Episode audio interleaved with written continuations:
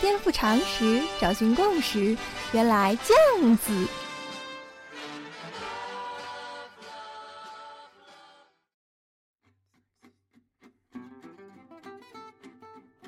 颠覆常识，找寻共识，欢迎收听《电脑脱口秀》。原来这样子。今天的故事啊，我们从一桩银行劫持人质绑架案开始说起啊。话说，在一九七三年八月二十三日，瑞典首都斯德哥尔摩的一间银行啊，这天突然冲进来两名绑匪，都别动，举起手来，举起腿来啊！有没有劫色我不知道啊，但这俩人都是有前科的惯犯呐。当时正在工作的四名银行职员就这样被劫持作为人质。俩绑匪就以此为要挟，跟警察对峙了足足有六天时间呐。最后，这两名绑匪缴械投降，四名人质顺利获救，人民警察再次取得光荣胜利。但是啊，咄咄逼人的事情才刚开始嘞。当这四名被绑架的银行职员后来在法庭上作证的时候啊，要告那两名绑匪啊，但是他们不仅没有像秋菊打官司一样讨个说法。反而是替这两名绑匪求情啊！他们也没有对我们怎么样啊，他们也是被逼无奈的嘛。这六天来，他们对我们悉心照顾啊，求青天大老爷放过他们吧！啊，都是这一类的话。更奇怪的是啊，如果警察对绑匪进行指控啊，这四名受害人会言辞激烈的为绑匪辩护，你说这是不是很奇葩呀？没错，相信已经有人猜到了啊。以上这个故事就是著名的斯德哥尔摩综合症的来源。今天我们要谈的就是为什么你会爱上人渣。斯德哥尔摩综合症发现之后啊，心理学家就得找病根儿啊，到底是哪里出了问题了呢？一般的思路啊，肯定是这两个绑匪有没有做什么特别的事情，给受害人植入不应该有的心理呢？换句话说，是不是绑匪给受害人洗脑了呢？结果查来查去啊，问来问去，这两个绑匪真的是没有做过任何特别的事情啊，和正常的绑架案一样。所以啊，斯德哥尔摩综合症困扰了心理学家几十年，也找不到症结。最后有人灵机一动，突然想到，那有没有可能问题是出在被绑架的银行职员这边呢？哎，我们不卖关子了啊，顺着这个思路，心理学家终于解开了谜团。果然，真正导致斯德哥尔摩综合症的，其实是受害人的一种心理机制，学名叫做盲视背叛。也就是说啊，当有人背叛你的时候啊，如果你觉得违抗对方的背叛会导致不好的结果，比如可能被杀掉之类的，这个时候人的自我保护本能就会选择看不见。人的心理很奇怪的啊，久而久之会真心相信看不见的背叛就是不存在。那位说了，斯德哥尔摩综合症的那两个是绑匪，哎，怎么就背叛了呢？他们背叛了啥嘞？哎呀，现代社会啊，契约无处不在。你走进银行的这个动作啊，就等于你和银行达成了协议，你是来办业务的，不是来抢钱的。否则，银行就有权在你进入之前搜身的呀。这是大家都要有的共识啊。接下来我们才可以深入谈下去。盲式背叛其实比比皆是啊，比如日常生活中，我们应该都见过这样的人吧？尤其是女孩子啊，身边所有的朋友都看得出她男朋友是个人渣，啊但是她就是爱得死去活来。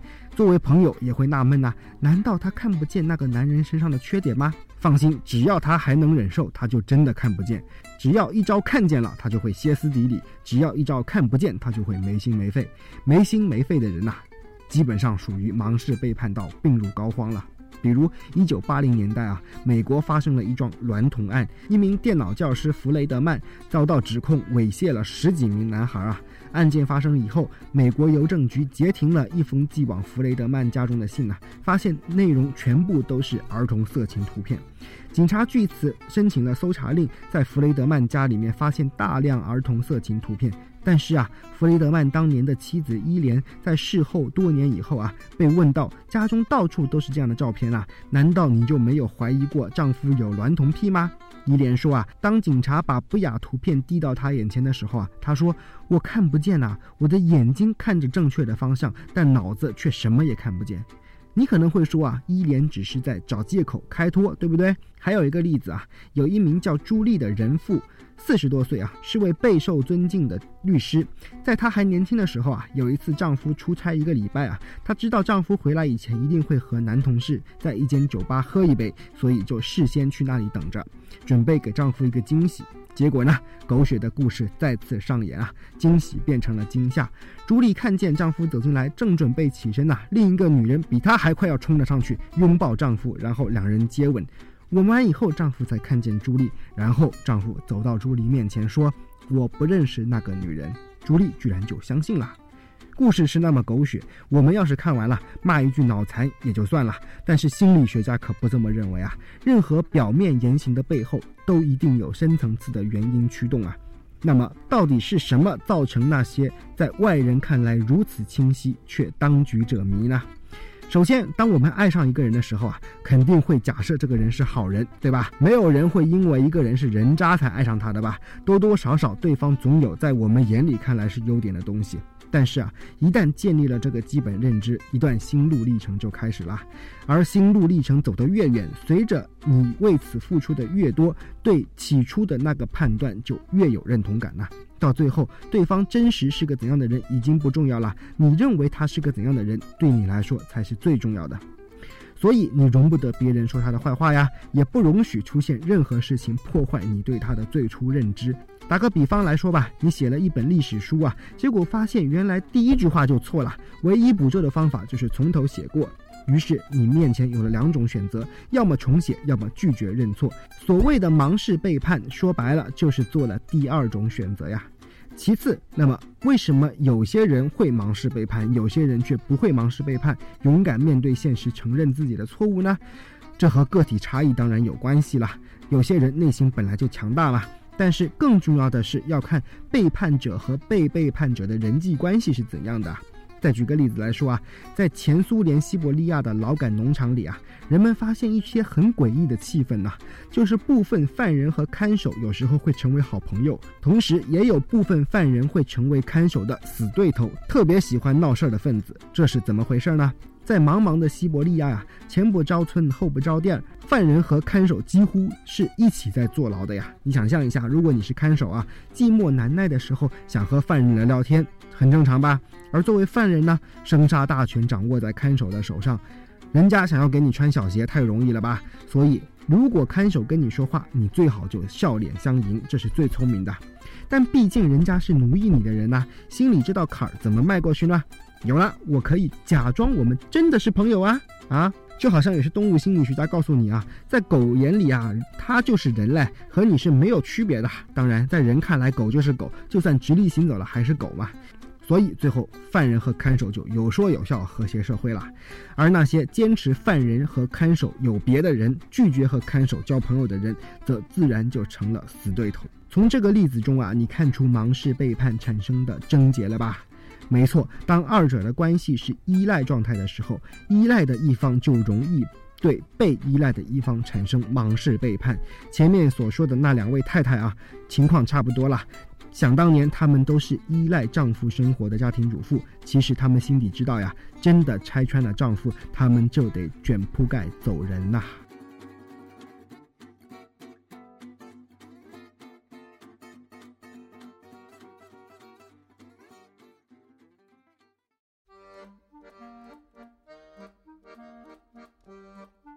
许光头的小叔叔《背叛最不能触碰的真相》，美国詹妮弗·弗雷、潘蜜拉·毕瑞尔合著，郭田军、杨秀玲合译，台湾商周出版，二零一三年四月出版，全书三百一十九页。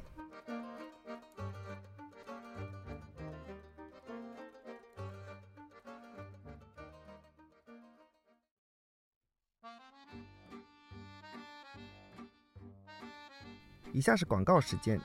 原来这样子，从策划到看书到写稿到录音到剪辑到上传，全都由许光头一个人完成。没错，我就是一个人在战斗。如果你觉得每周三一次的节目不过瘾，可以关注“原来酱子”的微信公号。打开微信，在添加好友中搜索 “h u i k e i h k”，看到一个光头就是本尊啦。许光头会每晚发送一条语音，分享生活中的点滴心得。让我们积跬步至千里，慢慢来比较快。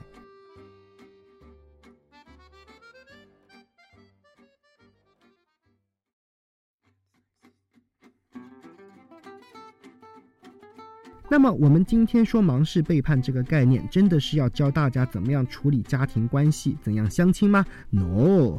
芒氏背叛理论之所以值得专门写一本书来诠释啊，最主要的原因是它可以推而广之，乃至成为全社会的集体无意识啊。书中举了两个例子啊，涉及的是同一件事——种族歧视。有个叫中村的人呐，他是日裔美籍啊，从小就在美国长大，说一口标准的美语，喜欢打棒球，爱吃热狗，是个典型的香蕉人呐，外黄内白。他自己觉得自己就是美国人呐。中村还是中学生的时候啊，有一次学校招募音乐剧《奥克拉荷马》的角色，报名的人很少啊，而中村的歌声和演技都十分出众，就因为他是黄种人落选了。当然啦，没有人会直接这么说了，但是大家都懂的啊，话不要说的那么直接嘛。还有一次啊，高中举办舞会，为人和善的中村却一个女伴也找不到。但是无论中村遇到多少类似的事啊，他从来都不会觉得是因为种族歧视。哎，内心也真够强大的。直到大学修了美国史，看到亚洲人在美国的血泪史啊，才知道过去的所有遭遇都是有原因的。另一个故事是个美籍华人律师吴华阳啊。这位仁兄现在好像是加州大学西斯汀法学院的院长啊。他和中村一样，从小就在美国长大，对中华文化一无所知啊。如果他在电话里告诉你他姓史密斯，你一定会相信的。直到见了面以后，才发现是一张亚洲脸。吴华阳和中村长大以后啊，都知道小时候经历的那些都是种族歧视了。为什么他们后来能够正视了呢？那是因为长大了嘛，变成独立的人，摆脱了小时候的那种依赖嘛。而小时候呢，你的潜意识里其实是知道根本自己是无法反抗整个社会的，所以只好选择什么也看不见。你看呐，中日一家亲在美国的处境真的是这样啊。而反过来，站在白人的角度来说呢，谁也知道种族歧视无处不在嘛，但大家好像都形成了某种默契啊，一起看不见。歧视这种东西是这样的啊，真正没有歧视的状态啊，是完全感觉不到；但一旦感觉到了，解释自己没有歧视，就等于有意在掩饰了。比如有美国人听说我是中国来的，就说中国啊，哦哦哦，中国啊。挺好的，挺好的。你说，哎，这个时候这个挺好的，是不是真的挺好的呢？如果你选择芒氏背叛，就觉得他是真心的喽。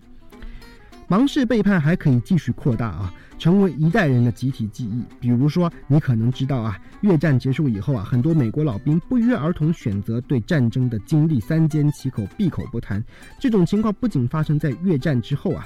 实际上，一战、二战、韩战，几乎所有参加过战争的人都不会热衷于谈论战争啊。只有那些距离战争太遥远的愤青，才整天把“必有一战”挂在嘴边。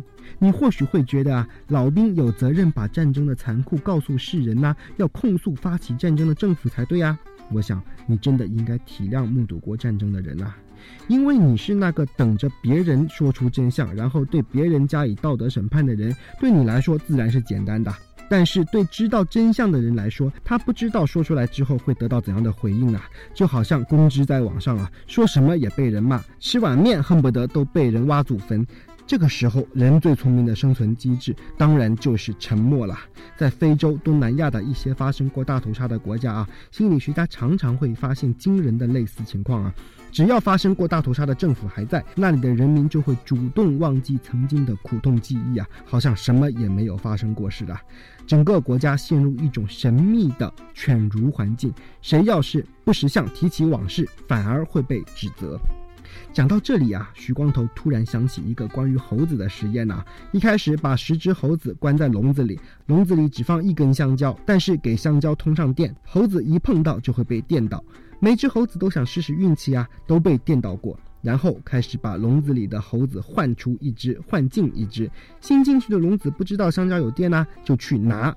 结果还没有碰到香蕉啊，其他九只猴子一拥而上，齐冲上去把新猴子摁倒，从头到脚一同揍。那只新猴子服输啦，知道只要去碰香蕉就没好事。接着把其他的九只猴子逐一换掉，每只新猴子进来的时候都尝试去拿香蕉，但都被阻止了。最后有趣的局面发生了，十只猴子全都不知道香蕉带电，但是没有一只猴子去拿香蕉。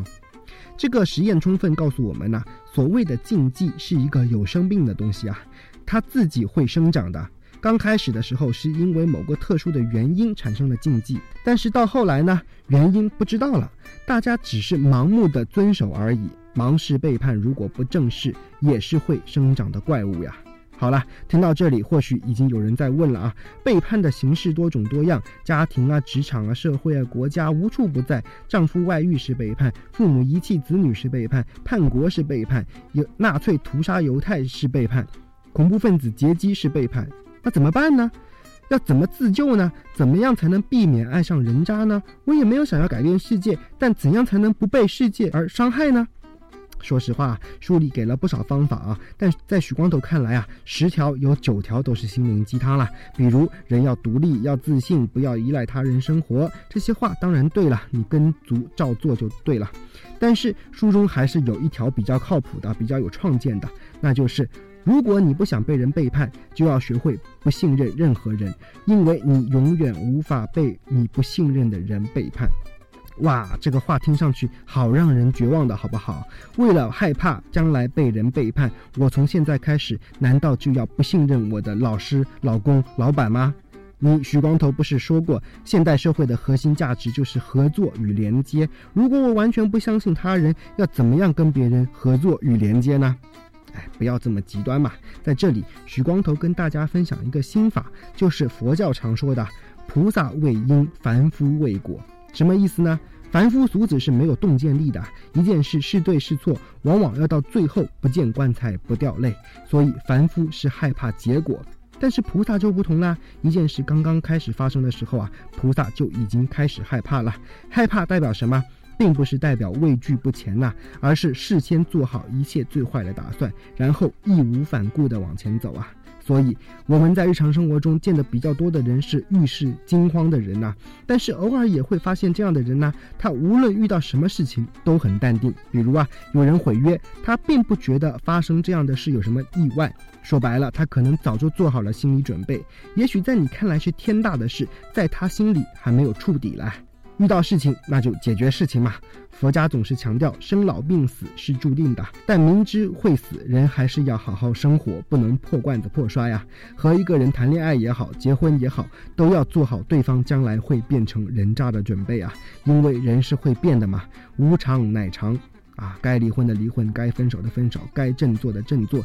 谁他妈这辈子还没爱上过一个半个人渣呢？关键是别重蹈覆辙嘛。菩萨为因，就是当小孩第一天出生的时候啊，就看到他的死亡，先为他痛哭一场，哭完以后就开始宠辱不惊的人生，而不是等到坏事真的发生的时候才大吃一惊，哭天抢地。别人的行为我们无法预测，但假如能够有这样的心智，我相信一定没有人能够背叛你。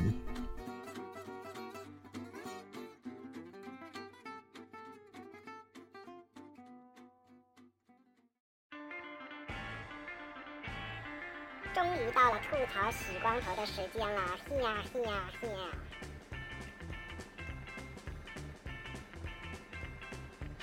大家好，我姓郝，单名一个俊字儿，非常荣幸能够成为原来酱子的第一位点评观众。